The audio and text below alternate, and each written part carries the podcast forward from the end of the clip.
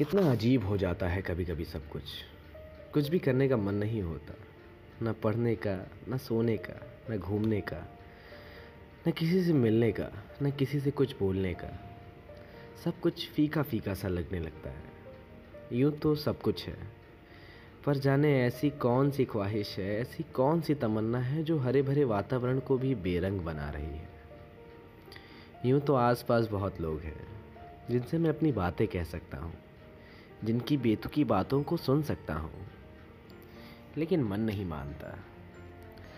लगता है जैसे कुछ छूट गया या कुछ नया पाना हो।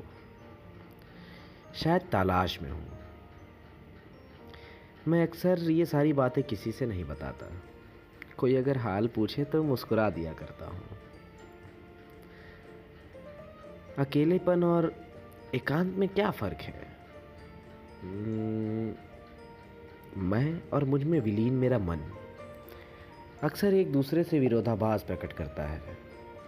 जब कभी मेरा मन मुझ पर भारी होता है, उसको मैं अपनी व्याख्या में अकेलापन कहता हूँ। और जब कभी मैं अपने मन पर भारी होता हूँ तो उसको मैं एकांत कहता हूँ।